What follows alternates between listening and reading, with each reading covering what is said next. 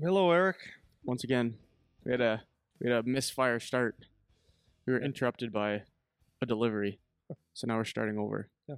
Um, episode three, as I said previously, but no one heard it except you because now I'm saying it again. Yep. Episode three of our little parenting series, which seems to be going over well. Uh, today we're going to talk about uh, what is age appropriate by age group. Uh, before we do that, we have a sponsor now, which you guys may be able to see over Andy's shoulder. I've done some product placement because I'm I'm such a good marketer. Um, I think you did a fantastic job. so the, the the reason I want to talk about it though is because it's cool the way that it happened. So one of our uh one of the guys that's a member with us on the website, i he was uh, like an early member. Yeah. Like he started off kind of right when we started doing the membership thing. We're pretty Yep. close. Yep. And uh so he's been like taking advantage of all the the membership stuff, mostly the consultation calls. So he initially reached out uh, to me and that or us through the contact page there, and then he started chatting with you.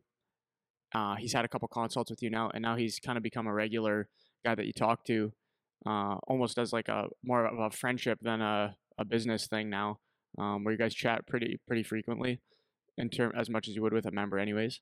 Um, and he turns out he works with supplement company, and so you guys got chatting about it, uh, and then he reached out to me with somebody from their team at the company about um, maybe working out something that we could do on the podcast uh, with their supplement company, which is Blue Star Nutraceuticals. So you guys can see the um, some of the products they have over Andy's shoulder there. Um, and the reason that I like it because you and I are both are kind of the same in this. We're, we're really reluctant to work with anyone really hundred Uh, percent. just because one i think one because it's it, like the sales pitchy stuff is really tough and Yeah. that's what i was i was saying to uh the one lady that works with them that was kind of helping us set this up that, that's one part of it but then the other part is like there's a lot of bs products that are just trying to get marketed out Yep. there so i like the idea of it because it's cool like you get to have a sponsor whatever it sounds cool and all that is is is nice but um, I actually went and started digging on the company a little bit just to see kind of what they're about and, and all that. And I actually like the company, which is cool Yep. because they have this. If, and if you guys go online, I might maybe I'll put a like a screenshot of it up while I'm talking here in the video.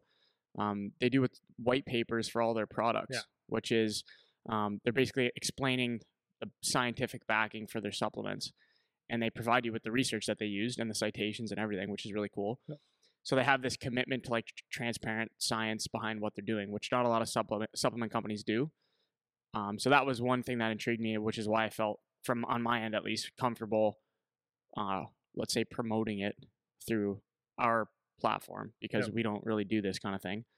Um, so if you guys buy supplements anyways, and you want to check out some of their stuff, I have the affiliate link. It'll be in the description uh, if you're watching on YouTube or listening on Spotify, Apple Podcasts, or it's in the links in our bio if you guys go through social media, if you see it on social media. So we have an affiliate link there. So if you guys click on that link and you end up buying some supplements through that that medium, then that supports the podcast as well, which is pretty cool. So that's like another way that you guys feel like what we're doing, you can kind of support through through that medium if you're going to buy supplements. If you buy pro- protein powders, creatine, multivitamins, omegas, and they have a whole bunch of other stuff too, pre workouts that you guys can look at. And the variety part of it's nice too because they are more of a, a standard supplement company where they kind of have everything. Yeah. But it's that that transparency thing is what turned me onto it, which made me feel comfortable doing it. So Can I just I want to comment on that? So I, I was um yeah because I'm going to talk about two. Well, I could talk to you about a lot of the consultations. It's very funny, but anyways, this is uh, one of the first consultations we had. And uh, like a, a super guy, and we've talked several times now. And as you said, we've sort of become not sort of, we're friends now, right? And uh, so how that came about is he said, Andy, I just have to. I, I feel like I haven't been able to do enough for you. It seems like you're giving me so much, like I'm taking from you right now. And I said, well, this is what the deal is, right? He goes, but I just feel like like can I send you some? Can I can, can I send you some supplements? I said, sure. I said that'd be great. And he said, let me put a pack together that I think that you'll like. And there was some greens, which I, I like doing the greens and some proteins and all that kind of stuff. And uh, it was like it's the least I can do. I said, no, man, that was that's awesome. That's that's great. So I had the stuff, tasted great, loved it, fantastic. So then that would that's what led to the uh, sponsorship, which was great. Love it. It's really good stuff. Tastes great. Like I feel good with it. Uh, you know, I feel good anyways, but I feel good with it. And uh, and uh, anyways, that's that. But the side point is what you said is uh, we've almost become friends. Well, I would say that we have, and it's very funny because um, it's it's like the way it goes here. Eh? We have like I don't know of a lot of um, and, and maybe I'm wrong, but I, I don't know a lot of businesses that where you just go and buy something and you become actual friends with the owners. It's it's we put time into it, right? So, anyways, he uh, he's become friends. I've got it, it's almost like the kids. This is what happens for me. I get invested, right? So when I have um, a consultation with someone, it's like I genuinely care about the, you know, that I'm helping them and stuff, and you know that then the people c- continue to reach out.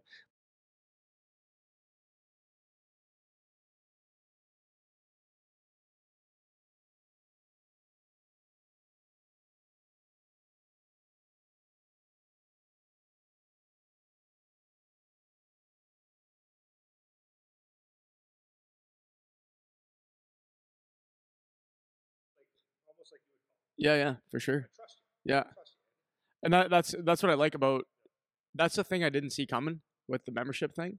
Is like the it's the developing the relationships where it's not just a business transaction, right? Like I had a conversation with, um, I had a call yesterday, a console call, and the lady I was talking to, it's like you you you just get rolling in the whatever half hour to an hour that we're chatting, and it's like now you kind of you've developed like a connection with this person. You know, you feel like you know this person. They feel like they know you, and that's a weird thing when a lot of people listen to the podcast is they feel like they know us, but we don't know them.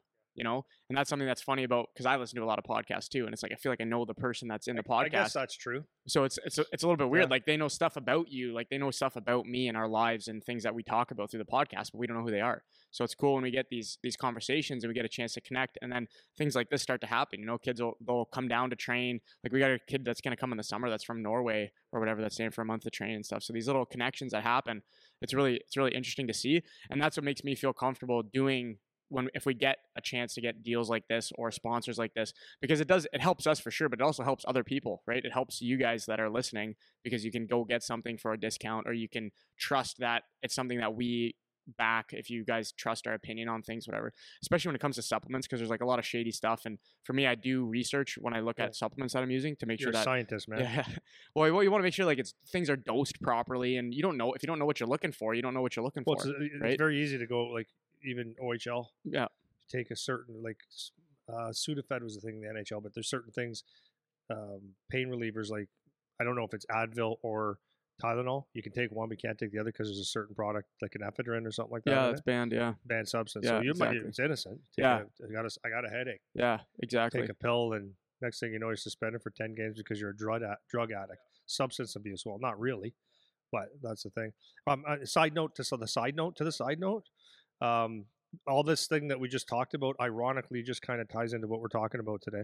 Um, what I mean by that is, uh, as I talk to parents on the phone, you know, sometimes it's always good to get yourself to have a different vantage point because, um, I mean, some some calls are like, "Come on, man, this is ridiculous. Your kid's three. but there's some calls that you go, you know what? I understand where you're coming from. You're just this is an outlet to actually talk about your kids' hockey, or are are you nuts? And um, and I think people come from a good place most of the time, and it's really good. In fact, yesterday morning I had um, a, a customer who is not a member on the site because they live five minutes away. Um, but he was asking me the same type of questions. He goes, "Okay, I, can I can I talk to you?" He's going to come in and see me tomorrow for a few minutes. Can I talk to you because I, I'm having a hard time. I'm seeing a lot of parents do this. There's uh, some people going to Europe for hockey for the for spring. He goes like, I don't want to be an asshole dad. Like, what, what are you And He goes, I think I know, but can I just? So this is an intelligent guy, and and and the pressure as a, as this series is about is where the pressure comes from. Like it's real. You got an intelligent person who played some high level hockey sitting here going, I I got to talk to Andy about this because I'm I'm not sure, and and um and you know and and I, I guess to put myself in other parents' shoes is every now and then I do the same thing. I'll I I talk to friends that I know and just ask, you know, my son, uh, you know, what what not what do you think uh, as far as what do you think of a hockey player, but I'm on the uh, or him and I on the right track thinking this, and they're like, oh yeah yeah yeah for sure, or training right? We were we had a big one about speed Like we're we're still. Uh, I got a call tomorrow about that, but it's like uh, an off ice speed, and it's like where when is enough enough and too much too much, and uh, it's you go through it. So it's like I, I really really really encourage the, the people to you know, again, we said before, don't get embarrassed by this. Like this is uh, there's there's it's a situation where you can reach out and if, if we'll try to help, we'll be honest.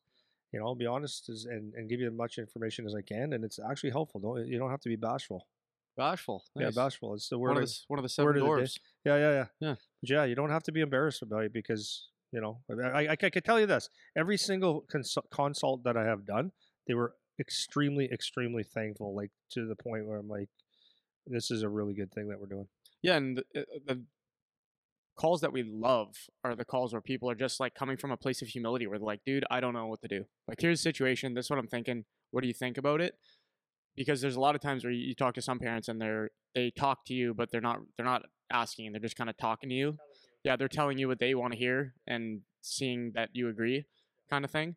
But most of the consults that we've had so far, I know you've had more than I have, but from on my end, it's like everybody's very humble coming with questions that they genuinely want to have answered and it's always ends up going really well um, and especially when it comes to this this stuff we're talking about today so it's it's kind of just like what the what does the typical development timeline look like assuming you're assuming you want to be a elite hockey player that is the underlying assumption to what we're talking about if you just want to like have fun with sports and whatever then this may not necessarily apply but our assumption for the dialogue today is assuming eventually you want to pursue hockey in some capacity that's how we're going to structure the conversation today. So we're kind of talking about the different eight by age group.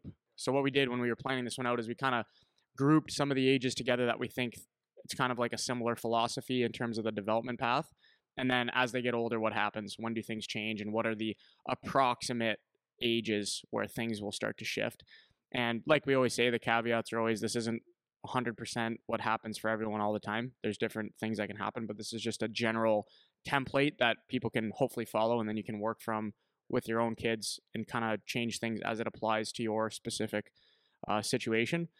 Um, so, kind of with the last two episodes, we kind of laid a little bit of groundwork about some of the stuff that parents have to deal with. So, I'm hoping to, this episode is a little bit more specific to how you apply the, some of the things we talked about, depending on how old your kid is, right? So, uh, if, if, you don't have anything else, then we'll, we can start with the first group here. So uh, the first one is basically going to be up until around eight years old. So whatever you do from the time you start skating, most kids that are on hockey early will be like four or maybe even earlier when they start skating. And then up until around eight, our, our thoughts on what to do in terms of hockey are kind of the same for that span of ages. So from the time you put on skates until you're around eight, this is kind of what we're talking about. So um, before maybe before you we go into some of the points here, I wanted to tell a little story about a conversation I had on the weekend. So, so, and this is just to put into context some of the for for parents. I'm hoping this is like a story that maybe you can relate to a little bit because I don't blame this parent for the way that they were coming across in the conversation. Maybe they just don't know any different, whatever. But what happened was, I had a complaint from a parent about one of our programs on the weekend. So we run a skills and three on three, and on, on the weekend it's a house league division. So it's just and they were little kids. So this group was six and seven year olds. So uh, Coach Andy's not on the ice for that group, and I th- I think everybody, uh, hopefully everybody would agree that that makes sense based on um, what we've talked about before. Uh, we've talked about you know you don't need a heart surgeon if you have a cough, and that's kind of the philosophy for this. So we have some of our other instructors out there that are appropriate for that age and they do half the time which is a 50 minute session so they do 25 minutes of drills and then 25 minutes of 3 on 3 so i had a parent send me a like a bit of a nasty a nasty one liner email that he wanted to talk about the problems with the program uh, so i called him and we ended up talking for almost 20 minutes on the phone about the the problems that he was seeing so and that's cool like that's fine we can have that conversation whenever you want and basically the gist of the conversation was he's what he was expecting at a six and seven year old level with that particular program was not what he was paying for. So he was kind of uh, not happy with the level of instruction that was happening with the kids. He wanted there to be more. He wanted there to be it to be, you know, we pull kids aside one at a time to fix every problem that they have through their drills. With the skating, the same thing. And then with the games, he was hoping to get more instruction, almost like coaching in the games uh, when they were doing the three on three stuff. And so what I what I had said to him was that that obviously that would be optimal if we have the resources on the ice to do that. But what you're asking for is us to have maybe 10 to 15 coaches on the ice to pull kids aside one by one to correct their every move, which when they're six and seven years old, they're not really going to pay attention to pay attention to very well anyways. And on top of that, they only have maybe six or seven minutes per skill station to actually get the reps in. So what I was trying to explain to this guy was that at that age, they don't they can't listen to instruction very well. And this is from experience. Like this is from doing this. We've run this program for like longer than I've worked here, which has been for 12 years, right? So we've tried all the drills. We've tried all the configurations of how to run things, and this is what we found to be most effective for that age group. And this parent just he wasn't really having it. Like he was kind of not understanding the how it works. Like it's one thing to on paper say like in theory you sh- like it it would be optimal for the kids if you pull them aside and correct them and then let them go back and do it. But in reality, one, you don't have the time, two, you don't have the resources, three, they need the reps because they can't actually pay attention when they're that young. So the, I, the reason I'm telling this story is because this is just an example of for this episode what is age appropriate. You know, so th- this guy's kid he was he was six turning seven or maybe he had turned seven, and he's asking for something that maybe would apply more when he's older, around like 12, 13, 14 or something like that, right? Even even 11, 12 when they can pay attention a little bit better, right? So this is just a misunderstanding from the parent on what they what they should be expecting when they come to a certain program, right? So I'll, I'll start with that, and then we can kind of get into yeah, the so, stuff. So first of all, when you when you talk about this, it's like for me, it's like as a business, it's like we never want to hear a complaint, but that happens every now and then, and and some people are totally unreasonable, and there might be times where we're we're not doing a good job. That doesn't happen very often, but in this case, when it just you know, if I was to um, observe what you just said from a like a third party and go, okay, this this person is number one, um, asking a lot, uh, asking too much for his kid. To be honest with you, and here's why: zero to zero to eight in in hockey, uh, as you said, it's not. You, you said that it's like hard to take information, or is it? How'd you say it? Uh, I'm like not, on from the kid side? Yeah. Just, it's it's hard to listen to instruction. Yeah. Okay. Just from the age perspective. Yeah okay, hard to listen to instruction, but hard to listen to instruction when you're trying to keep your feet on the ice and not fall. And you have a stick that you can yeah, play with. Yeah, that, that's my point. So like the biggest thing there is what uh, age appropriate is about reps and having fun. There is no learning, not from not from a coach's point of view to a kid's point of view, because if you look at a kid at six years old and you uh, and you start explaining to you know like you have to put in the dumb the dumb dumbest down form possible, but it's still too much. Like, hey, son, and you look down at him and he's got snot all over his face. He looks at you and he thinks like you being a 28 or 29 year old guy, he thinks you're 52, thinks you're an old man, big scary old man. Saying, "Can you bend?" Even if you talk nice to him, you, you got to bend your knees. And he looks at you and he goes, oh, "Yeah," or "What do you mean? I am bending my knees." Or he's looking at you and you go, "Your eyebrows are funny." That's yeah. what they think. Right. That's what they think. Mm-hmm. Or your your breath smells like you drank 17 uh, shots of tequila last night or something, right? Yeah. Like that, they're not thinking about that, or they want to just tell jokes. They're not processing information to apply into the ice. It's not freaking happening, right? So, so it's yeah, they're not good at taking instruction, but they're not also not good at applying instruction, right? So I always say that to, you know, I always I I do this to to actual parents sometimes when they say like uh, when they ask not about the the camp, but when they say you know how much instruction, I said you know I'll take them through an example. I'll say I'll give them something maybe uncomfortable to do, like let's say a, a, a rear elevated um, split squat. Okay, and I'll say just pretend you're well, never mind pretend you're you're three or or six, you're forty year old man. And, and and then you start saying, okay, get your foot up there. So the first language that they're learning is the language of how my body moves, which they a lot of people have never done that before. So the first thing is a, major concentration goes on just performing the simplest task of getting your foot elevated and balanced. So okay, so picture that, and then you start saying, okay, so just squat down, and then as they're squatting, say, well, you got to keep your chest up. You got to keep your chest up and make sure that you're not overextended in your back or your hips. You got to stabilize your knee. You don't want it to go out or in too much. You want to make sure that's stabilized. And then when you go down, to go on a two count, because this is exactly the same as telling a kid keep your head up and Yeah, and, and process exactly. stuff, right? And this guy's looking at you. Well, as an adult, he can say, "Andy, Eric, I've never done this before. Like, can I just try to get my balance?" And then we can say, "Yeah, no shit, right? No shit, man." And it's the exact same. It's it is the exact same thing as doing that to a kid and, and over explaining something that they're all they're trying to do is in reference to that rear foot elevated split squat is find their balance and th- that's it that's what they're doing on the ice. So any instruction is overload. It's and it's not necessary and it's no good. Secondly, if you're doing instruction, so there you got a two double-edged sword here, right? When you go to a camp like th- like this, and we don't promise that it's going to be instruction. It's all it is is repetitions and touches. And if we if we were to say anything else, we're lying because you, you can't teach. You can only show, and they can only do, and they could do it a few times. And the touches and getting on the ice is what's going to make them a little bit better if they're interested at all.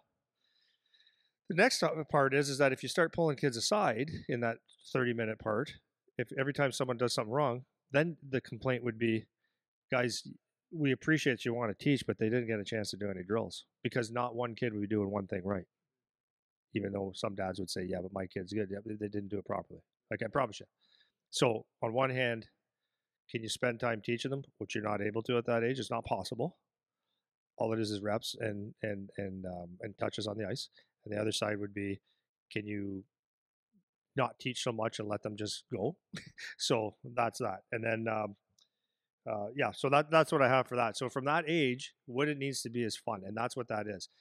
And that's why we do it that at that age like that is like a, a, a short amount of time of drills where they have to kind of follow instruction, and then the the last little bit is like go play.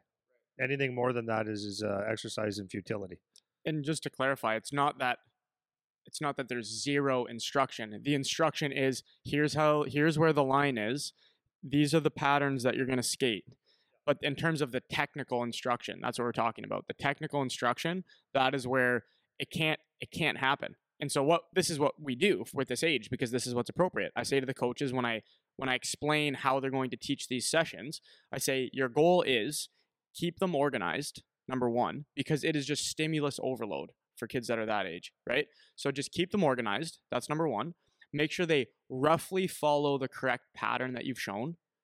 That's number two, but not like crazy. If they if they do it wrong, it's okay because they're just trying to get their footing. Like you said, they're just trying to get some reps and touches. They've never So, they've so never seen uh, a drill where there's eight guys in that little station, right, and mom and dad are Right. up there in the new arena, and they might not know one kid on the ice. right. So it's like if we have a if a lot of stuff. as an example, like if we have a zigzag pattern of cones on the ice, even if they don't do the pattern right one time, they're still getting better.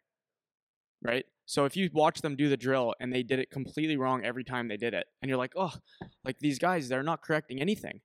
It's like, no, that's not the point. The point is that they're getting their feet on the ice. They're trying to do the pattern, whether they do it wrong or not, because the, the coaching cue is there. They've been given the instruction. So they're trying to do it right. And they might think they're doing it right, even though they're not. But even if they do it completely wrong the whole session, every session for the whole program, they're going to get a little bit better because they're getting the reps, which is what is important. It might so- be just getting their balance. Exactly. So they're a little more balanced by the end of the program, and an that's hour, better. Hour right? extra ice in their life that makes them a little bit better Yeah. because it's exponential when they're young. Exactly. So, th- and that's what we teach the coaches to teach. It's like you have your cues that you're going to work off of, but the goal is keep them organized, keep them flowing so they get the reps. We're not trying to stop every kid for two of the seven minutes that they are at a station to try to correct them technically. So you let them roll through it, and then they are on to the next station to do more reps, right? But the number one thing is it's got to be fun, and that's the thing that we we explain to the coaches most is engage with the kids like make them comfortable with you as an adult out there make sure that they're enjoying their time out there ask them if they're having fun ask them what their name is ask them what their favorite sport is talk to them a little bit and make them like being at hockey and like being on the ice and that when they're 8 and under that is what it is so when they go play 3 on 3 it's fun to chase the puck around it's fun to get it and whack it it's fun to you go crash into the net you can barely stand up kids are falling all over the place and they're just trying to figure out how to mess around with a stick and a puck it's not hockey yet. It's just a stick and a puck, and they're messing around, figuring out how to skate and whack it around. That's what it is. And if your ex- expectation is any more than that, then it's misplaced, first of all. And if your kid is beyond that level at up to eight years old, then that's bonus. That's all bonus stuff. But you shouldn't say like, okay, I have a seven year old who's a pretty good skater. Now I need to do the Connor McDavid skating program. He's still seven, you know? So that's where that that intro level, like you said, fun is number one.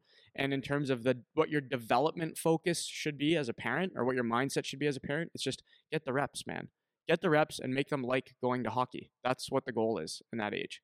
Does that make sense? What I'm saying? That, that, that's Okay. exactly what it is. And then I would say from a coach's perspective, like, or and expectations from your coaches would be like, it's number one, fun. Make sure it's a good environment.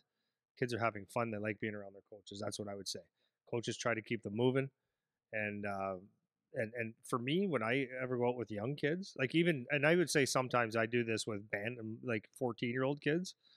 It's a lot of the times, man, when you're doing skills or you're a coach, it's not about you know this i always say this right it's not about what you know it is but what it is is is they have to know that you actually like them or that you care and that you're a human and that you want them to develop and then if if they see that then they're a lot more receptive to wanting to learn from you if if a kid comes in here at the gym and and, and you're like joe uh, yeah, we got uh, four reps or four sets of uh, three reps, got at 80% uh, load, and you start using all the terms they look at you like, okay, this guy's like a lot of fun, right? So like, I'll do, you know, I always joke around with the kids, but it's like I'll, with the younger kids especially, I'll go to the bunch of a bunch of little boys playing there or uh, in line, and I'll go, hey, uh, when, after the after the camp today, are you gonna go home and play with your Barbies?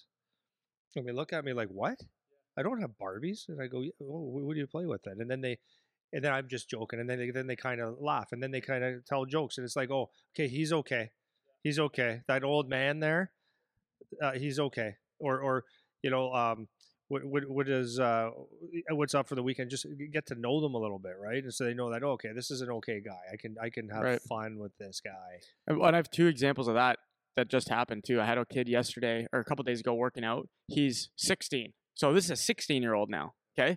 So he was asking me if one of the workout blocks that we had was a contrast training movement, right? So for people that don't know what that means, that's a it's a heavy like a loaded movement and then you go right to a fast unloaded movement. So if you do a squat, it would be doing a like a back squat and then you go to a box jump with no weight. That's like a, an example of a contrast. So he was asking me, is what we're doing a contrast? And me as the coach, instructor, trainer, whatever, I know I've already explained this to him at least 10 times what a contra- what contrast means and what the movements could be. And he doesn't know it. So, as the trainer, I can go, "Hey, stupid, I've explained this to you 10 times. Why don't you know what a contrast is?" Which at 16 he probably should know now, right? But that's not an effective thing. So what I say is, okay, we've done contrast a lot. Like what do you think a contrast is? And I let him start to think about it, right? And that's a 16 year old coming up with it. Another example is with nutrition. Sometimes they'll ask me nutrition questions, and it's like, dude, we've done three nutrition seminars where I've talked about all this. But I know that they're not going to grasp it all. And this is 15 and 16 year olds. Is it Oscar Wire, Meyer Wiener protein? Coach? Yeah, yeah, right? Yeah. So, so when I, Dumb question, but they're uh, being honest. and, and that's what my point is like this is these are 15 and 16 year olds so bring it down to like a six and seven year old whatever i say to them it's in and out if you ask them after this if you ask them after the session hey what did they teach you today you might get three kids out of the group of 20 that actually remembered something that you said you know? And that's just the reality of that age group. So in terms of it being age appropriate for that group that's those are kind of the guidelines to use. Any ice that you get any practicing that you do at home any extra drills or extra skates and if you want to go if you want to go pay for training and all that extra stuff when they're young that's fine you can do that. But it's the intention i was like what is our intention when we do this? You know? As we, we say that all the time that's a common theme through this whole parenting series. It's like what is the intention of why you're doing this and everything we just laid out that should be what the intention is fun and let them get some reps and like going to hockey that's yeah, all there is You know, like for me, zero zero to eight ish, eight ish, seven, eight, whatever. To me, there is no such thing as training. It's it's just going to play hockey, having fun, because they don't even know what training is. It's that's what it, that's all it is, man. You're going out to play some hockey. You're going to practice some hockey. You're getting you like to be on the ice. That's all it is. There's nothing more to it.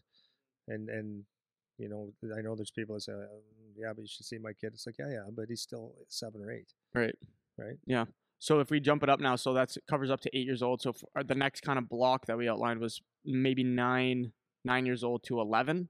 That's Yeah. kind of like the next grouping that we got. yeah. So if you want to take that one, how do things kind of change now? Well, so where it changes, that it, the parents start to change a little bit. Um, it, and it's a really tricky age, to be honest with you, the 9 to 11, 12 even. Um, it's because can, people can be fooled by what a good hockey player is, right? Because maybe the kid has been skating longer and other things start presenting themselves, right? You get the training, you get the, the spring hockey, you're looking uh, keep up with the Joneses part, the um, the pressure of you know, do I move up a level? All those different things come into play at, at, at around that nine to 11. like again. Let's just say it's nine to eleven, so it's like where AAA hockey kind of starts, and it's before it, it, it'd be the old school Atom to Pee Wee, right? Um, so, but it's really, really that was one of the phone calls yesterday. It's right around that age, maybe a year older. It was like, "Am I nuts as a dad?" That this is what the person asked me, and I said, "No, you're not nuts. It's a good question." I said, "But you already know the answer because you got common sense." So, what what's the what what is the um, what are we focused on? We're still talking about nine year olds, man. It's it's called fun. It's called you play hockey. You play hockey. You don't train hockey. Um, and anything other than that, man, is wrong. Like you're not training hockey yet because you have no idea what that means. You can practice, do your practicing stuff, but it's about having fun. That's all it is. It's about having fun. It's about having a blast. Like even going back to the earlier group, it's about, you know, the questions I would say to. I, just want to go back to that for one second. Is if you're asking as a parent, what you know, how do I parent my kid through this? I it might seem like a stupid statement I'm making, but how do I keep them interested? It's very simple. Did you have fun today? Did you learn anything? Did you meet any new friends? Right? Did anybody out there like was anybody out there good that you thought was wow, really good hockey player? Were you faster than ki- kids or just little questions like that? Did you like hockey today? Is a question. Did you enjoy it? Did you have fun? And and those are the number one things. And then even going to the next level, that nine to eleven, so you can could be getting to the AAA level or whatever. It's it's about fun. It's not about training. It's not. It's like it, it is not because the you know the way that and, I'm just being straight up honest is that you could you, you you're you're allowed to not I'm not telling anybody what to do but what I'm saying is you're allowed to present kid y- y- options for your kids right there's public skating there's this uh, do you want any more skating and all that stuff you'd be surprised a lot of times kids will say no I'm good right I want to just go to to Cam's house today because he asked me to go over and um, they're having a pool party Yeah. instead of no I'm being honest like I, mean, know I'm being a it's, funny little guy kid, here. it's a little kid stuff. I'd rather Yeah, stay home yeah. and play with Lego today. Yeah, I Yeah. know. My, son- my my son did that the first time. I was like, "What? Are you gonna go do something weird like that?" Okay, right. But that's that's that's where their heads at, not the parents. So it's, you gotta be careful where your head's at. But it's about fun. It's about uh, that's what it is. Yeah. So then maybe a question moving forward would be I'm going to kind of take these points a little bit out of order just because.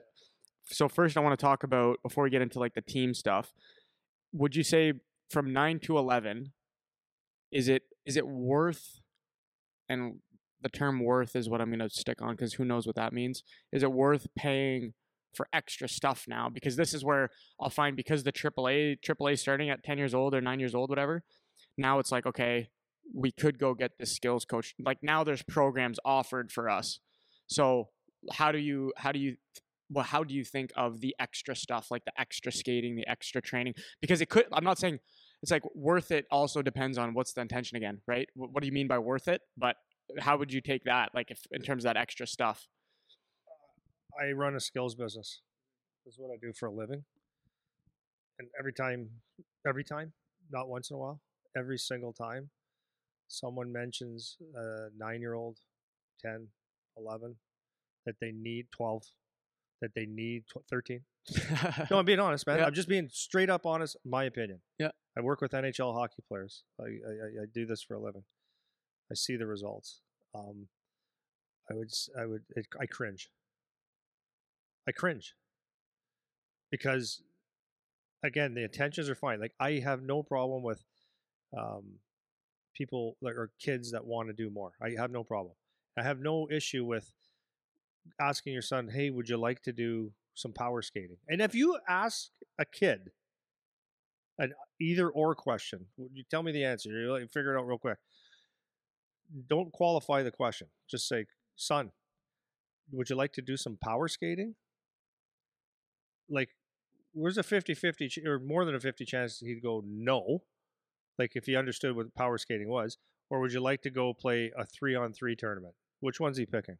Three on three all Yeah. day. do you want do you want to do power skating or do you want to go to a stick handling camp? Power skating's probably out again right? So you know what i mean? Like like like the kids aren't mm, care they don't care about their power skating. Would they like to stick handle if it's fun? Yeah but so anyways the question is is it worth the investment? Sure. No. That's my that's if i'm being straight up on, honest and people can argue it all day and i'm not looking for an argument no there's no there's no point because it'll make you more comfortable for a very short period of time and maybe set a little bit little little bit of a base for for what? For what? Right? Um Okay, so can I can I? I'm gonna yeah so like, i'll just finish. Yeah, go. i'll just finish that. So if you're asking me anybody that calls me uh, and says for my 7 8 9 10 11 getting to 12 i'm like is it uh, would you recommend it? I'd be like just do your own thing. I know people are going to say yeah but you need a coach. That's fine. You do you? But if i'm taking money out of my own pocket when i say this Uh, no it's not worth it. Okay, so so now, if I t- so because you ran the business, if we take Charlie as one example, he was doing all the camps when he was young.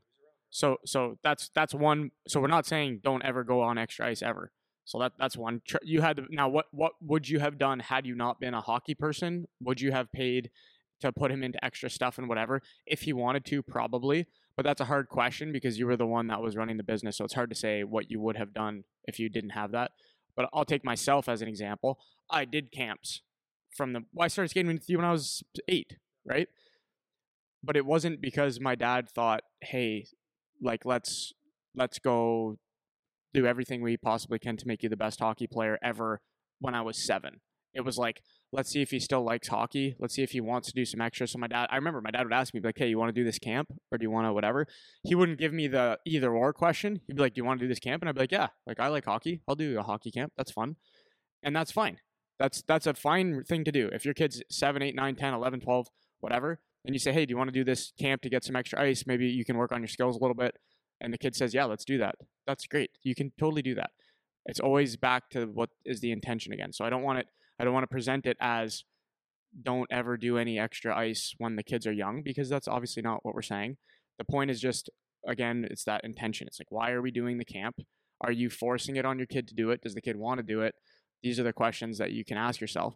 But at the end of the day, your point is still what what matters. Like is it worth it in terms of will it be critical to their development as a hockey player? And the answer to that question is no, it won't be.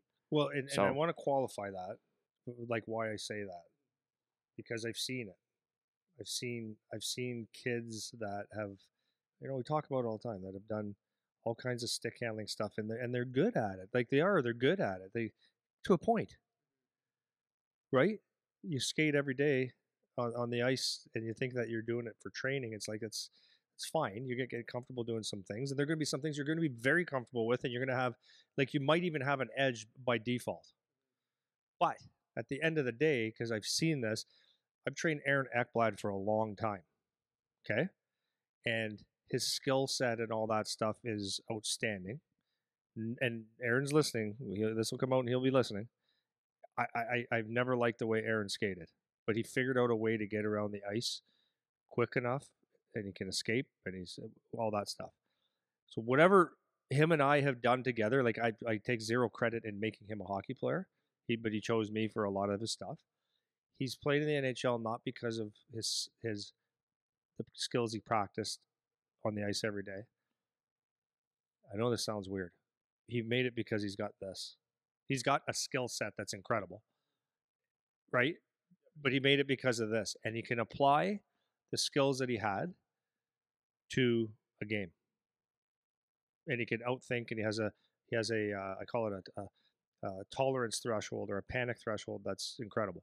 So when most guys have to make a panic and make a play, he's already, mm, I'll do this. Yeah. Right. So I've seen it with my son's age, all those kids that I've trained, and and all the way up, yeah, right, all these guys. Whatever, pick another guy, I guess. Doesn't matter. Um, they do they do the stuff, and what I would say, what it's good for once they're at a certain age, is that they're they're touching the ice because that like.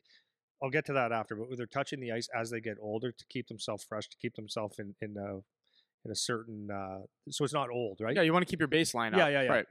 I'll, I'll just a quick analogy is, is guys when they work out in the gym, I, I keep them coming in during the season as a strength maintenance program because if you are out of the gym for long enough, you start to lose your strength, right? So I keep them touching the weights very light, just keep them like light in terms of the amount of volume, but they're lifting heavy. So they they keep touching the heavy weights to keep their strength up so that when the off season starts again, their baseline is still there. You know, and that's kind of what what you're talking. And my dad used to do that with me. He would say every year I got to do one hockey camp, and it was one of yours, and it would be in the few weeks before the season started. One would be as a get the rust off before the season starts. Two would be sharpen up the skills, and three would be feel good about your game going into the season. Like go out, go out hot and have a hot start. And I always had that. I always start started hot. I'd come out of your camp. I'm not saying it's just because I did a camp with you, but that was one of the reasons. It's like I was out, I had fun, I enjoyed playing. I got to sharpen up my skills and I just felt good about hockey going into it. And those were the reasons that that I did it. And that was when I was older, probably starting when I was like 12, 13, whatever. So when you're down in the, you know, 9 to 11 range, it's like do it if you want to, but think about why we're doing it. Like don't think it's something that it's not. Yeah. And it's like so you ask the question, is it important that they or is it worth the investment? I would say no, that's why I say no it's not. It's everything will come a little bit later, which it really, really, really is important. And it goes back to that long-term athletic athletic pro, uh, plan is is get all your basic skills, and that comes from all kinds of sports. Be an athlete. Someone could argue bullshit on that, zero in on your sport, but it's like you're nine, man. And it's not true. like uh, if I, I'll go back to that that range book that I talked yeah, about. Yeah, you're right. Yeah. Several podcasts ago. It's the it's the science. It's not. And just because you can find an example of one person that did it that way doesn't mean that's generally how it works for most people. You know. So that's that's that's important to keep in mind. So then maybe another question would be, um, we've talked about we we can touch kind of these two together. Would be the a to tri- or A double A jumping to triple A again. We can touch that one because this is when triple A is now an option. And then with that, what should your expectations be in terms of the coaching you get in that nine to eleven? So so two part question. A are we jumping? Should we jump? Do we need to jump right when triple A is available? And how do we think about that? And then how about the coaching expectations in that age? What should they be getting, or what should they what should they um, expect from whoever is running the team at that age. Yeah, so j- jumping to the AAA, like I, I don't, I don't believe it's necessary at all. Like at zero, I don't think it's necessary at all.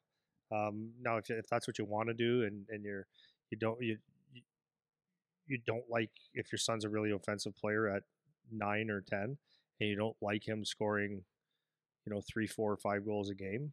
And I'm being, I'm not being funny. If you don't like that, because you want you think there needs to be more of a challenge, and that's up to you. That's really it's, it's totally up to you. Uh, but I'm saying as if it's my son, it's like there's no there's no I'm not even thinking about it yet. I'm not thinking about it yet, and and uh, uh it goes back to the, all those reasons that we talk about a lot of the times. Is like because I don't know if he loves hockey. I don't know if he's good at it yet. He might appear like it, but I don't know. I have no idea. At nine to ten to eleven years old, like and, and that might say, well, you should t- be able to tell if your kid's good. My or my, I know the best kids in Ontario or the state of Michigan, or I know who they are. It's like, but you don't at nine or ten. You just don't.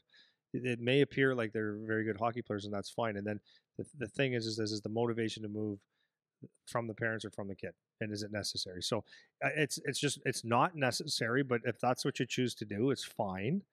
Uh, just keep in mind that it's not anything that's going to be um, detrimental or um, um, necessary to do at this point. It's just not. It's just not. Uh, were you going to yeah, say just something? before you go to the coaching thing, just two two things from my perspective because I played AAA right away. I started like when I was nine. I think he's a U ten. That's when he starts. So I played first year that I could play AAA. I played AAA and I played AAA the whole way. and, it's, and it's and it's and- it's fine. I'm joking, man. Yeah. but this is my point of bringing bring it up is like when we talk about when we talk about any questions that parents have, it's ne- I'm just pointing out it's never one thing, you know, because I went through AAA right from the start and it was great. I was like it was good. I was good right away and I could play AAA and I could play all the way up until draft year and beyond into junior and whatever. So if you can do that and you can afford to do it and you have the resources to do it and you want to do it and the kid wants to do it, it's not you're not making the wrong choice. We're not saying you have to stay in double A no matter what. We're just saying if if it's a question, you're not sure, maybe you can't afford it. Maybe you're wondering is he going to fall behind? Whatever. The answer is they it's not it doesn't matter that much, right? So the other part of it is your kid will start to fall behind only playing double A if they continue to only play double A and they don't work like they care about being a hockey player.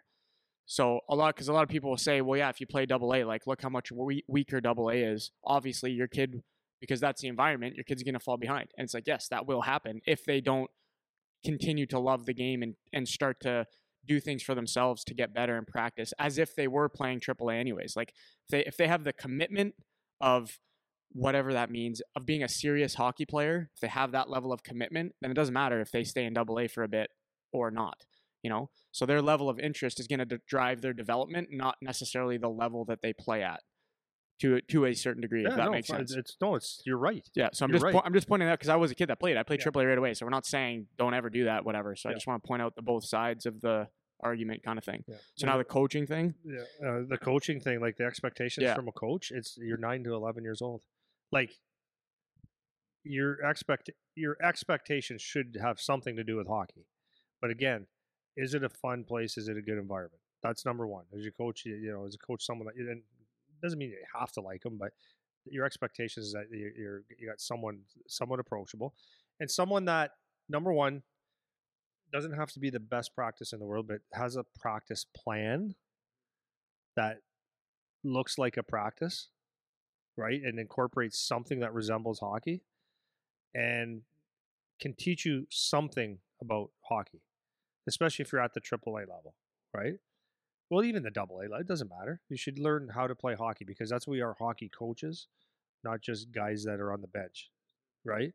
So even if you're a parent, even if you're uh, whatever volunteer, whatever it is, um, it has to resemble something to do with hockey. So it, it doesn't have to be you have to have the left wing lock when you're in Major Atom, right? Or running one three three one one one three ones on the power play. That's not what I'm talking about. But like, okay, so let me let me dumb it down. So it's understanding the concepts, right? Okay, so you have your your defensive zone. So we're teaching them in your defensive zone. Like it could be as simple as we have to come back hard. That's what hockey players do. You got to come back so that we don't get scored on, and just teach them the principle, teach them the pride and in in not getting scored on, encouraging them for doing a good job there. That's that's a simple thing, right? It's maybe as simple as because I'm I'm not being fancy here. Is as simple as the wingers are responsible for their defensemen not getting through, uh, making some awareness. And it's not yelling and screaming at them; it's making them aware. Centers help out your D. D take one corner, D, the other D take the other. That's not not ridiculous. Understandable for some kids. Teachable in a practice, right? Neutral zone, you're not teaching a whole lot. Offensive zone, you're teaching like a little bit of a forecheck.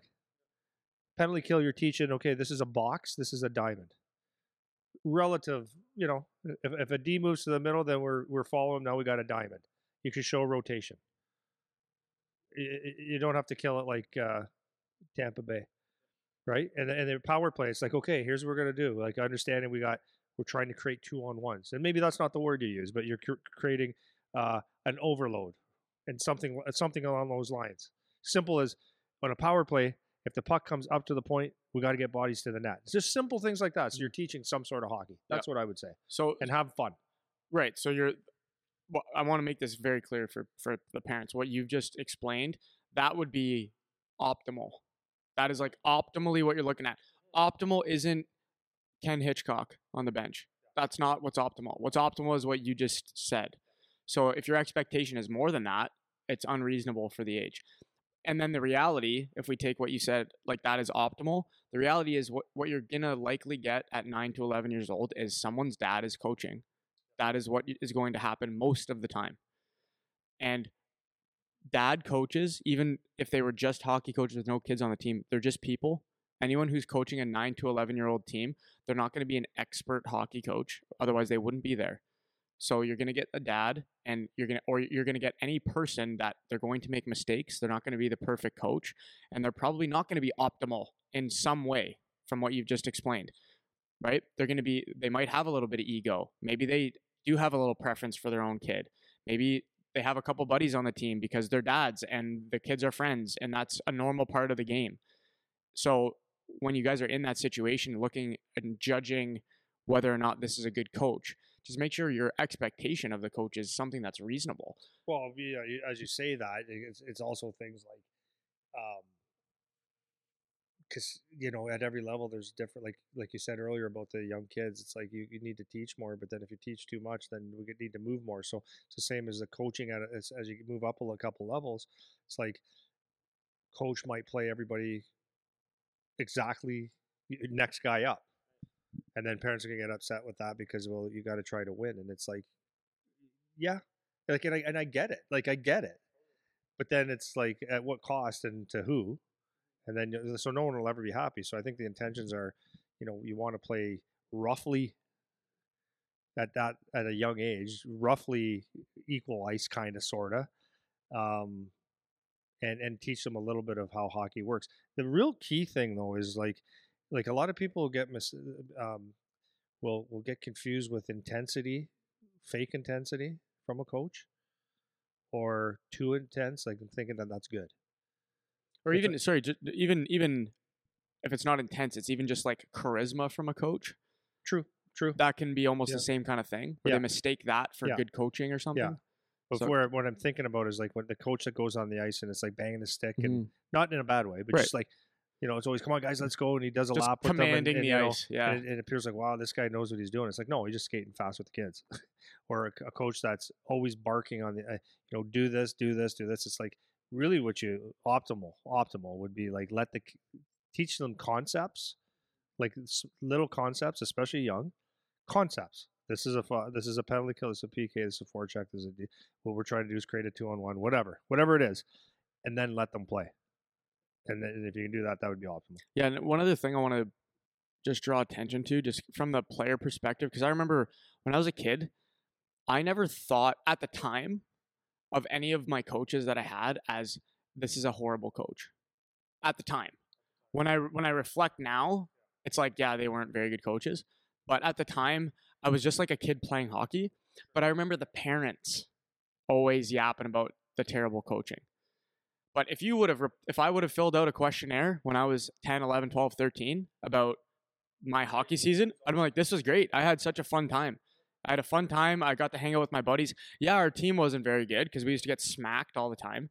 But I was like, yeah, our team isn't good, but like this is fun. Like hockey's fun. I'm having fun. But it was the parents. The parents are what were they were driving the this coach is an idiot and this coach is an idiot and these parents are idiots and that kid's an idiot. And I remember like observing the parent conversations like in the lobby after hockey, just like overhearing things, just like, oh, like is he is he not a good coach is every coach is an idiot though, right? Well, and that's that's the that's no, no, what I, honest, that's, like, but that's this is what I'm saying. That's yeah. my point. It's like it's the parents are always like, this guy's an idiot, this guy's an idiot, this guy's an idiot, but and there's no winning as the coach. But I just want I remember that. I just want to point that out. Like as the kid, it's like, and yeah, we're kids. Maybe we don't know what's best and whatever. But the fact that I was still there having fun. Back to our point, it's like that's what the important thing is. Like I'm there having fun. It's not that we're the Detroit Red Wings when I'm 12 or yeah. 11 or whatever. What you said is very important for coaches, for parents to, to, you see parents set the environment, right? Good, good or bad. And that's like very, very careful because, you know, even my son playing junior and stuff, it, we could very easily, very easily start twisting his mind when we talk to him about coach. Your coach ain't too bright, eh? You could because you could pick that out with any coach right? And then you know just those little things, and it's like, but uh, you know, here's the thing: is when I, when I when I talk to my son and, and kids in general, it's like if you nudge them towards a negative negative, they might take that on. But more importantly, it's like, how do you know they want to talk about that shit? Do you know what I mean? For the most part, the kids want to have a positive experience. Like, and they'll, they'll when they bring it out to you, then you could maybe discuss something. But when you when you start bringing out a negative of the team or even a player, right? You could say like even if a kid does it, he doesn't like a kid. And uh, if you start pointing out that that guy just doesn't have it, eh, bud? He's a he's a he's a donkey, isn't he? And all of a sudden, it's like maybe he agrees, but it's like it's my teammate though, eh? Like I don't want to I don't want to go down that road. So as parents, it's like it's it's it's important to just keep things in perspective for your own kid and keep it like not I'm not saying positive, but good questions. And to me, good questions like at, at this age again is like, did you have fun? It's number one. Did you have fun? Um, what did you would you learn? Would you learn? And then at, at this phase, like the nine to eleven, an, an important question because you are investing time and money is um, expecting effort, expecting some effort, because that's that's good in life, right? It's it's you don't want your kid just to come go to the rink and have fun only, because there is an effort side to it that makes it even funner. But it's a requirement, right? Because if you're going to invest any money and take it serious at all, the effort needs to be there. So that's a question. So fun, effort, and and did you learn anything? And and and your buddies, your buddies. Who's who's uh who you hanging out with the most, and get to learn about your kids. Who you making friends with, and get them get to know who your kids are. You know, is he is he always leaning towards the the team idiot, or is he leaning towards some kids that have a brain and leadership qualities? Uh, because you figure out a lot of things about your kid by who they hang out with or who they gravitate to in the dressing room, gravitate to in the dressing room. Did you help? And at this age is another thing is teaching them a little bit of humility, right? Practices. Did you help coach pick up pucks? Are you volunteering? Like you, you know, and teaching them the respect of the game. Very, very important at the 9, 10, 11, yeah, 12. Is the room a mess? Yep. Yeah, seriously. Yeah, yeah, yeah, yeah. These like are that. the these are the things, man. Yeah. Yeah. So the only other thing I'll maybe add to that is at the at the higher end of this, so that 11, 11 year old age, not so much when you're nine, but at the 11 year old 11 year old age, maybe you're starting to recognize a little bit of skill or interest or talent with the sport now, where it's a little bit more than just this is now an activity at the higher end. Like I'm saying, not necess- not when you're nine, but when you're more at 11, it's like okay, does this kid really like playing? Is this like is this turning into like his sport kind of thing? Is this what he likes? So that's another question to ask yourself as the parent around that age. And then just a side note, uh, you're bringing up the positive thing. We've mentioned this kind of idea before. Positive is good. Fake positive is annoying. So as the parents if you if you try to push the positive button too much, like the kids aren't stupid. If it's not something that's actually positive going on and you try to flip it to be all positive all the time, it's just annoying. You know? Or it could be like a little bit patronizing to to a kid when we just got smacked 12-1, mom, don't tell me that I played good. You know? You know what I'm saying? It's like don't don't tell me that I had a great game or that I played well, mom. We just got smacked and I was minus 8. So it's like they know when they played bad or when they played good. So the bullshit positive is not a good thing either. It's just the being real about what's going on. Yeah. you did know? you work hard today? Yeah, did you you, work- do everything you could? Yeah. and just having a genuine gonna do? conversation and it can it can just be for the most part i'm not saying you can never have emotion with how you're talking about things but for the most part it's like you're just let them have the emotion about the game and you're just the question asker you have like no no real emotion attached to it you know? So it's not too negative when things are bad it's not too positive when things are good and it's not pretend positive when when things are m- maybe not optimal. And it's also not unnecessarily negative too right? It's like the, the both of those things it's like because a lot of parents are like that too where they'll especially the dads i find the dads worse than the moms they like intentionally nitpick negative things on kids i'm sure there's a lot of moms that do That's that too It's easy to do, right? yeah it's really easy to do so it goes Like both if you ways listen to scouting, like if you listen to a scout talk, it's like, hey, tell me about this guy. And it's like, ah, you know, his skating needs to work on this. It's the negative. Mhm. It's what people default to. It's easy. Well, I remember Dalton mentioning as a scout, it's Yeah. he's like that. One of the things you do is try to find the positive. Yeah.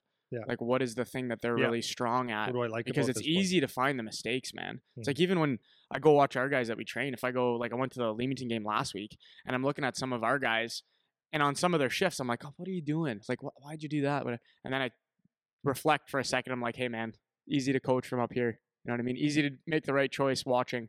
You know what I mean? So that's an important that's an important thing. Um, twelve, let's say twelve to fourteen. this is kind of where more of a let's say more of a, a serious transition starts to happen. If your goal again, remember the caveat is you're trying to pursue hockey at a certain point. This is where 12 to 14 is kind of where the transitions start to happen. So, um, a little bit of context on this one before you start to roll through the questions here. The two major things that happen between 12 and 14, and a little bit beyond 14 too, would be uh, puberty is the one, and then the other one is uh, body checking. That changes. That really changes the landscape.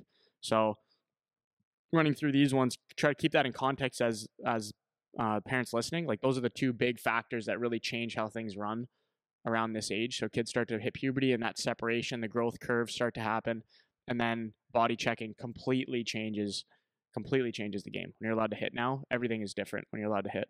So uh, I don't know if you want to run through these ones kind of in order, just take them one by one here, or what? Yeah, well, okay, so 12 to 14, you're getting into what, what old school we used to call it bantam, like major pee wee bantam, and for me, um, I, that's that's when I think like if you if you I mean things could still change, but this is where like especially if you've hit some hit puberty a little bit and whatever or not, um, it's it's there's a big difference in hockey now because some guys don't. So you could get fooled by how good your kid is still, right? If you hit puberty early and the kid hasn't, and you know, you, all of a sudden you're beating guys up, and then two years later you're not. Um, but anyways, this is this is kind of the area. And if you can't, if like if a, for a kid that didn't hit puberty and is just small and maybe didn't make a team, that's like one of those things. It, it, it could happen. And you could come back the next year and be six foot two right? So, um, but anyways, at this this is the time. Like, if I'm saying, this is where a little bit like some training. This is where the jump to maybe a higher level is becomes like a more of a. I'm trying to think of the word more of a appropriate option, or if you're going to do it, like it's now you got to start considering this.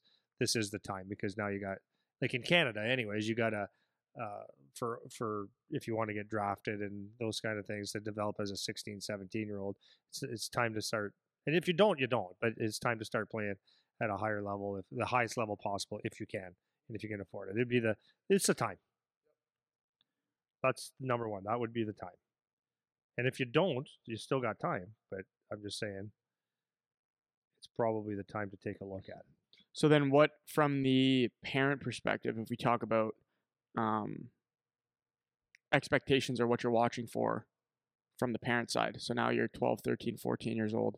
How does that how does the mentality shift on the parent side of things? It doesn't. Watching your kid go through now.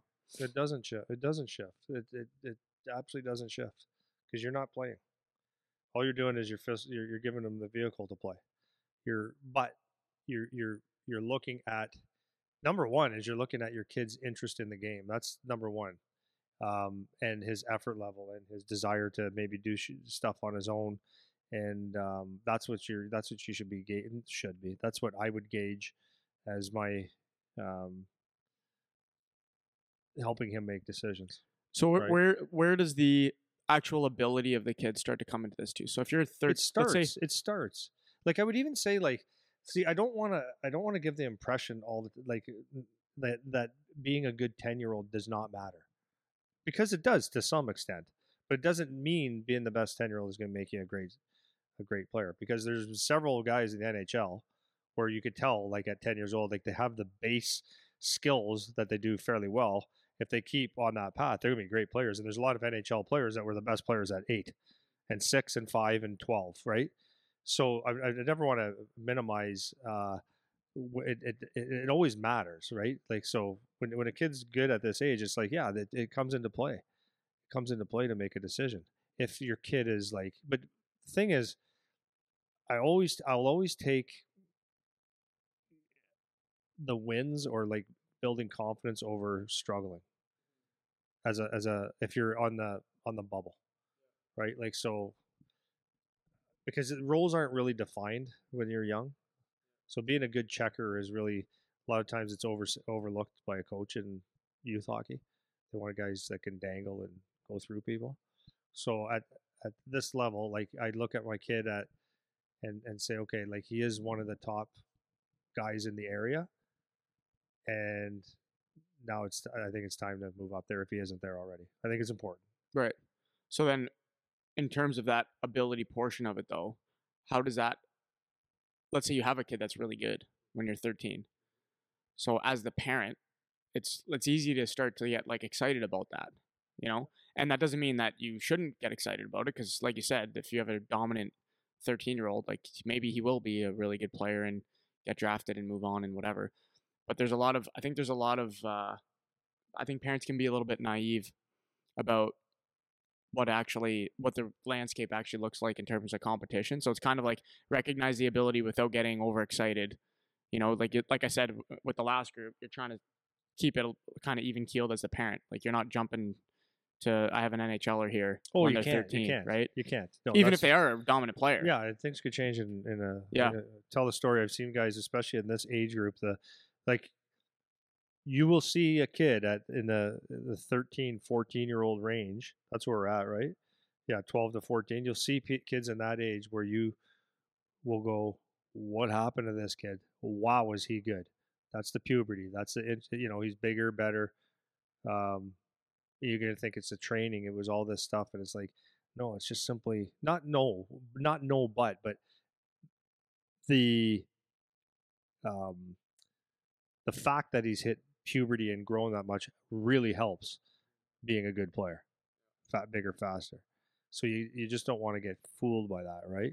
Um, and and you just you all you want to see is you just want to see your kid compete and play hard, and um, but there is no NHL guy there yet, not a chance. There's no, you just you know if he's really good, you can sit there and go, well, I think he's got something here, and then if he likes to do the training and like that's where you can start introducing.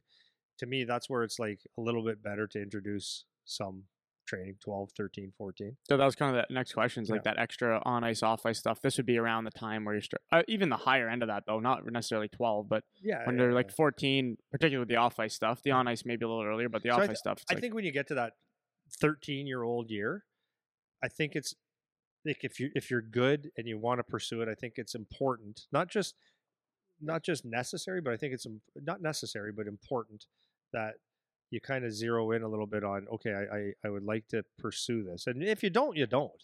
But I think it's it's important uh, um, to to understand like maybe you get to the gym a little bit, but what does the gym mean? It means it's not you're not cranking out weights. It's like it's it's getting your body mobile. It's getting your body like the body weight stuff or light light weights to do proper form that are going to enhance being an athlete. And then on the ice, it's like it doesn't necessarily it doesn't mean you're doing pylons and stuff. It's it's if you're doing some skill stuff, maybe if you can understand the game a little bit more, but focus on one or two things in your game that you can get better at. It's not critical, but it's like time to start maybe putting a little bit of extra work in.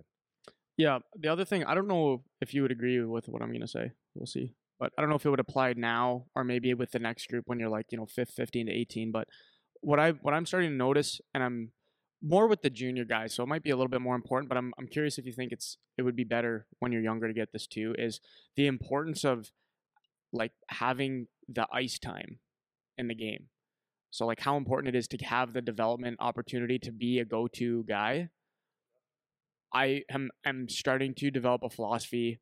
Again, it's more with the junior guys, so a little bit older, but maybe it applies it could apply when you're a little bit younger is if you have a chance to be a go-to guy, how valuable that starts to be let's say from around 14 and up. I think it's if you can put your kid in an environment even if the coaching isn't great, even if the team isn't great, I think the ability to play and get a lot of minutes playing for whatever team you're on, that to me is is turning into like the most important thing when it comes to developing as a player. I'm seeing it with I'm seeing it with our junior guys because a lot of them will they they ask for my advice on where they should go play, and my default is always yes, like you want to play in a good organization and all that is important.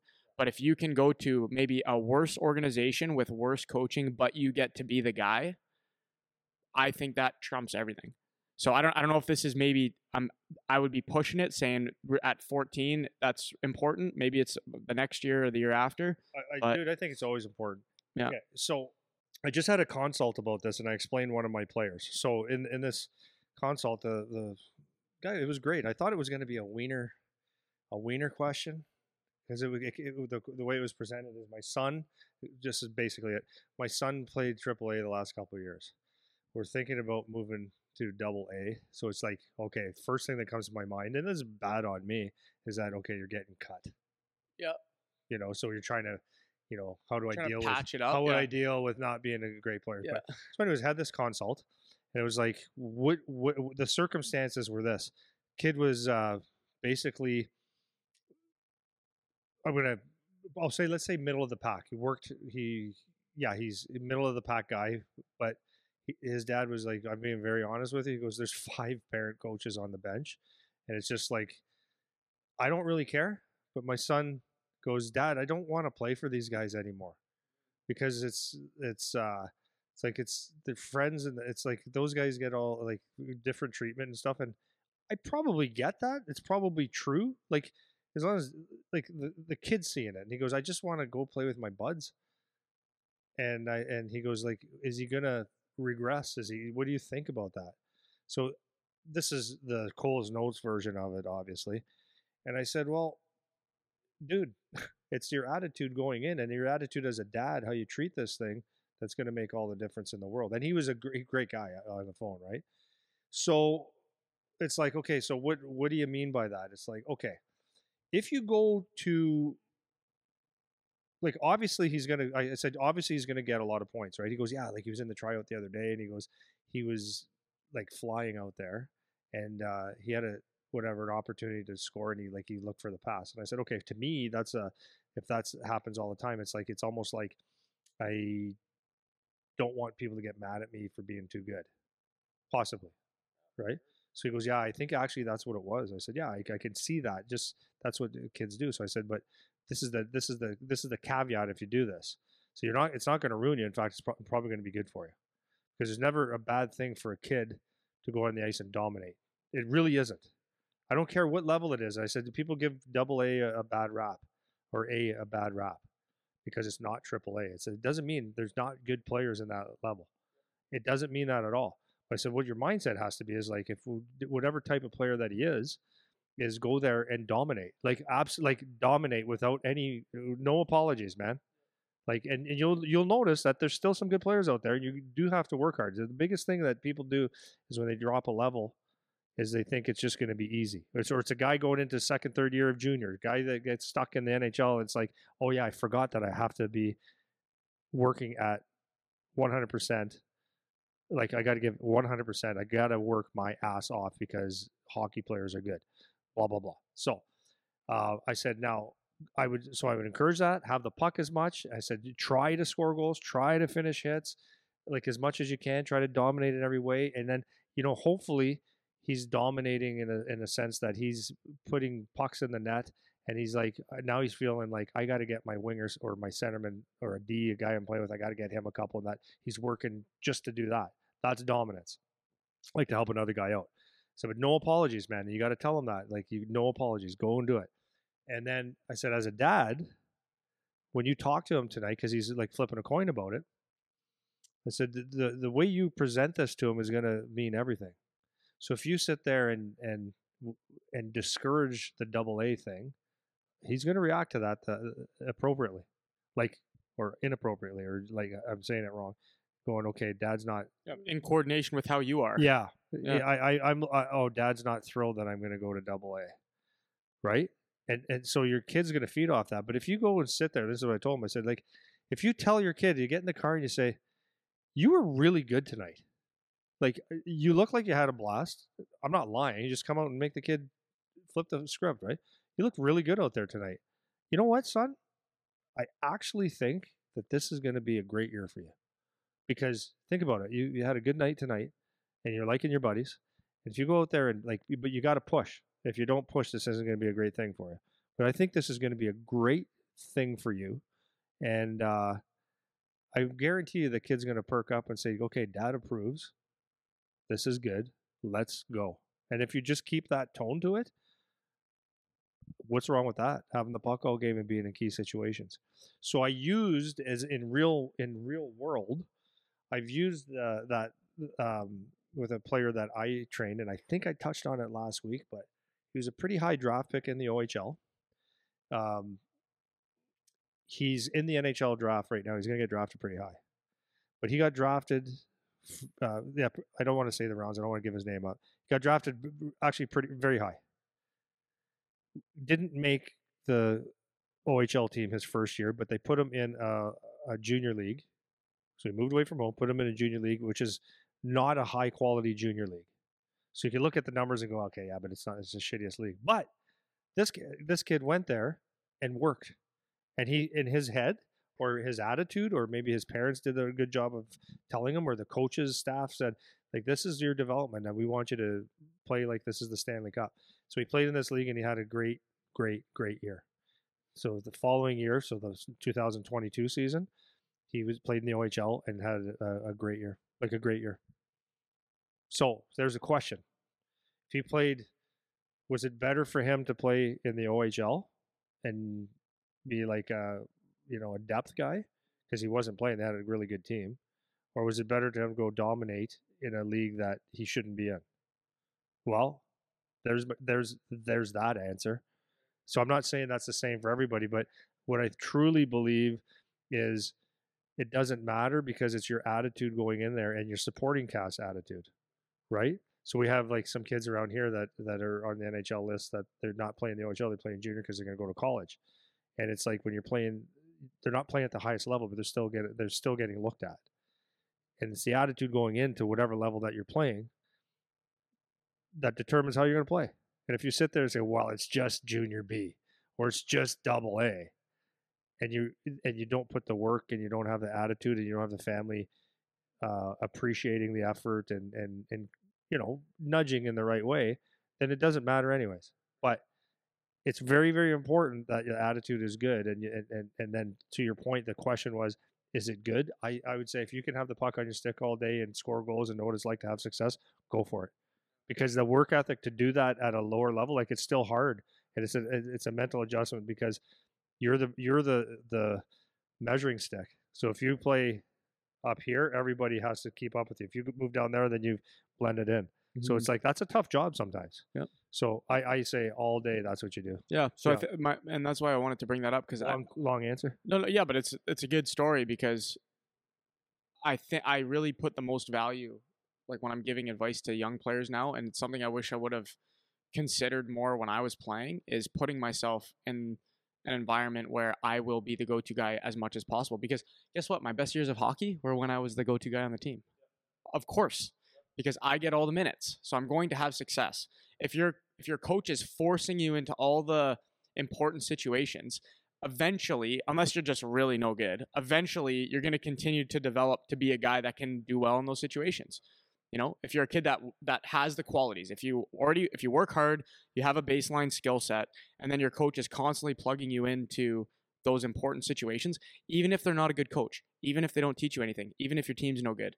If you're the guy that gets to be in those situations all the time, then you're going to be a guy that breaks through and eventually becomes that go-to guy. And I had there's a guy that's playing junior for us right now, and I remember at the end of last year, he was asking me, should I go to play for this junior team or should I play for this junior team? And I said to him, I was like, well, I like this junior team better. Like, I think that's a better team to play for. But for your specific situation, if you go and play for that team, you're probably not going to play a lot. So if you got this other junior team that's saying, hey, come play for us and you'll be a top one, two guy, then I think that's better for you, even though I like this other team better because you get to play more. You get to be that guy and you have a full year of playing big minutes and feeling the responsibility of having to carry the team to a certain degree. And I think that is probably the most important thing. So if you can, whether it's AAA, AA, or a different AAA team or whatever, put yourself in a situation where you get to be a go-to guy. And you know, it's funny because we see some of these AAA kids that think they have to move to a better team around their draft year.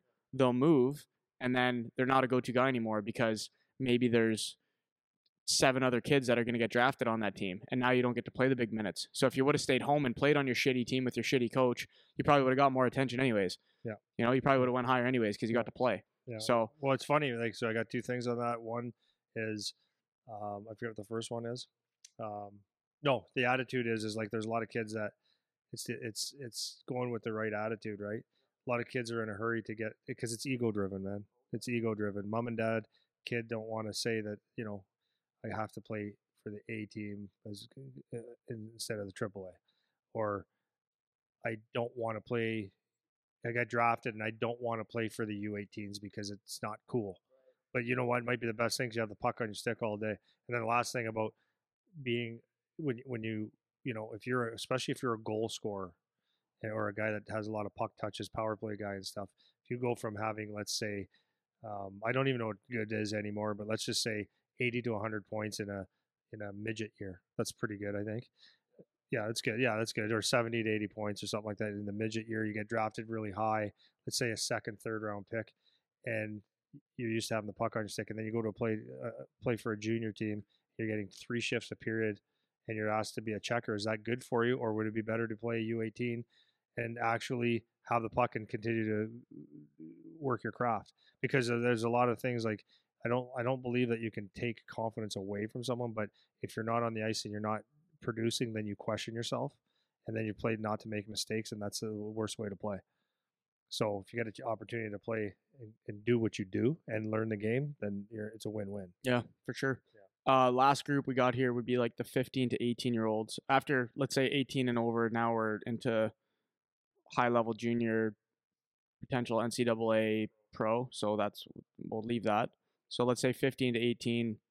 Um, maybe let walk us through those years, kind of what you think about the development curve for those.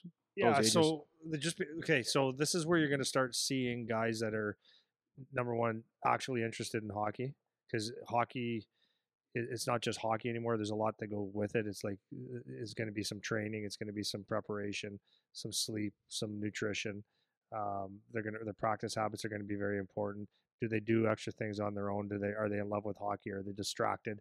Like there's a lot of things that go into it um, and then you're going to just the, the, the kids start separating themselves quite a bit. Now now when i say that quite a bit means you're going to have some kids that are still early bloomers that they're going to fizzle out or they won't get much better but they're good.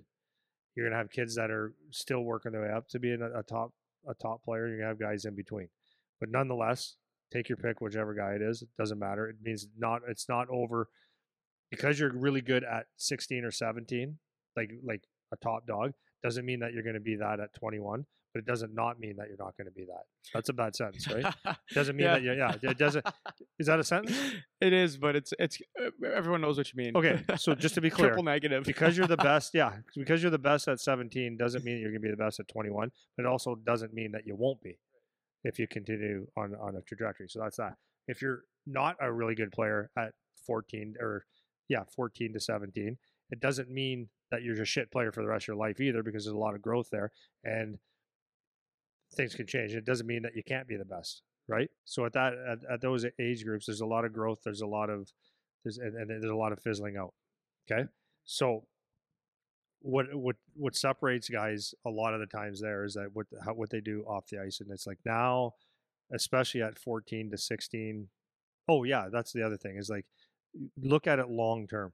This is a, very important that you don't look at being a 17 year old or a 16 or an 18 year old. Say this is what I am. Just go long term. So if you're playing at the highest level on your first line, whatever that does, you know, look at look at it long term. Where are you going to be long term if you continue to do what you're doing? If you're fourth line, if you're getting scratched, if you're if you're barely hanging on, don't end the world right now. It's like you got a trajectory of like if you want to make it to an elite level of hockey, like let's just say college, NHL, OHL, you, there's years there to get better. So that's the other thing is don't look at everything um, so short term. Okay, what, what it's that's the ego thing again. Like today, today it hurts, but if you do work, you get better, and that's very very important to look at it long term. Yeah, that's what so, we we see with a lot of kids with the draft. That's like the everyone kind of falls off a cliff after that. And uh, like I said, I'm not I don't want to oversell the fact that if you don't get drafted, it means nothing. Like it means something. It's an indicator for you, right? I'm not saying it doesn't mean anything, but don't you don't have to you know think your hockey career is over just because you like we got a kid in here that I think is a really good player and he's just small. He needs to grow. And if he grows, he'll be a really good player. And if had he grown last year or the year before and was a little bit bigger, then he probably would have got drafted and probably would have had more opportunities than he has right now. But he didn't. So that doesn't mean he's no good and shouldn't keep playing and trying to play at the highest level and all that those kind of things, right? So It's not over just because you're 16 and the OHL draft in Ontario is when you're 16, you know? Because if you look at the states, like the states model, like those guys have till they're 18, 20, right?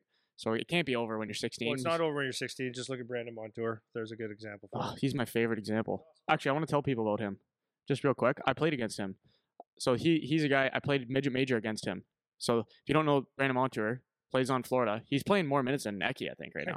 Well, he Right? is, or he's really close. So listen, he's playing great. listen to this path just as a, a side note so i played he played triple a's my age he played for chatham with us and he was he's also a really good lacrosse player so he, i think he almost stopped playing hockey to play lacrosse. But anyways he had a couple years at when we were really young where he was unreal then he was kind of just like whatever and then didn't get drafted played u18s for brantford i think and i remember i played against him u18s It's not even junior. not even junior. Didn't make a junior team.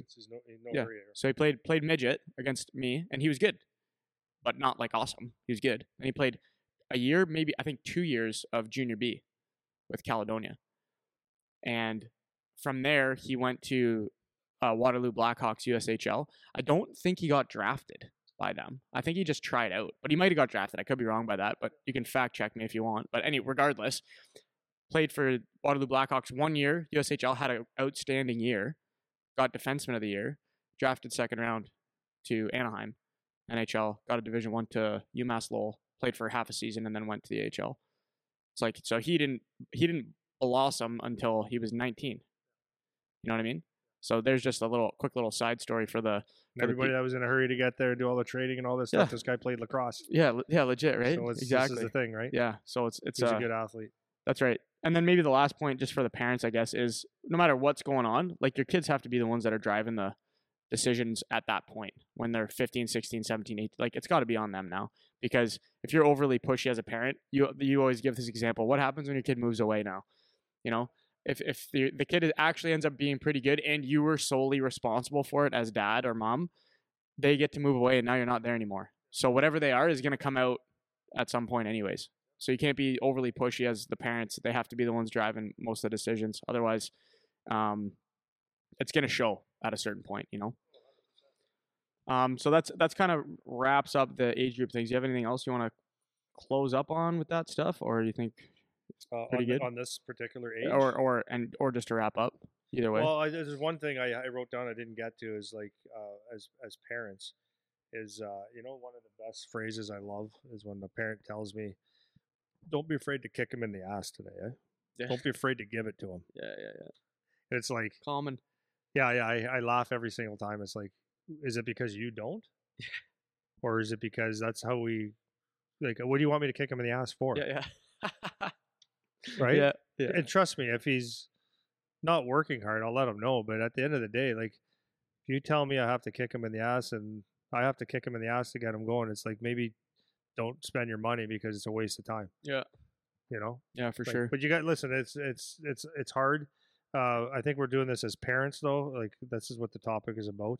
It's just uh, guys, uh, it just there's a lot of things that come up, and it's always remember that your kids are kids.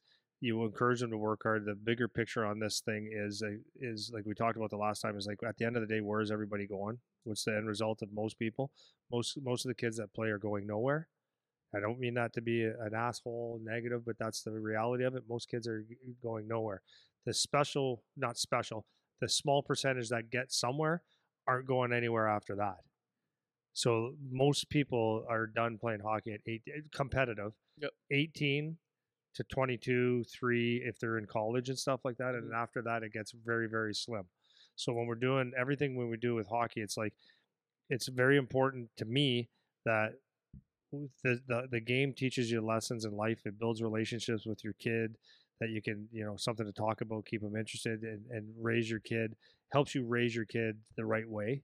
But it's important to not get caught up in all the f- minor details about hockey, hockey, hockey itself. Mhm. And and there's obviously time and a place. I think we went through this. The younger you are, the less important it is that they're learning the hockey part. It's all about fun. And then slowly as you move up, it still has to be fun because at the end of the day, if it's not fun, you will never perform anyways. And uh, but uh, uh, uh, there's a, a certain time and place where it's important to that the kid decides that if he wants to do more, that you get him in positions that he can.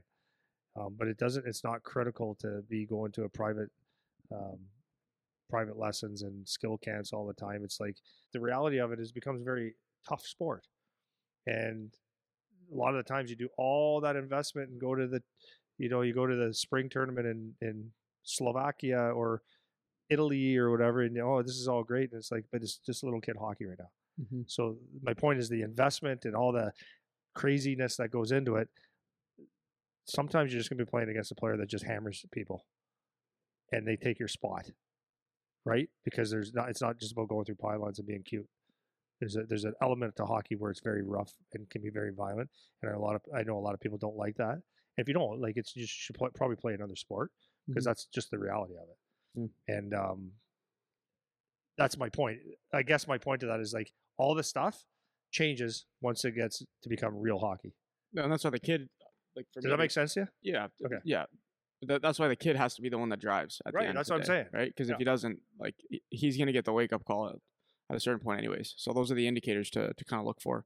So hopefully that's uh that's kind of helpful. So that's that's episode three. So the next episode is episode four because four comes after three, No shit, eh? and I think it's I think we're talking about coaching. Okay. I think the next episode we're talking about coaching. So that'll be a that'll be a hot topic. So we'll see you guys next week. Thanks for listening once again.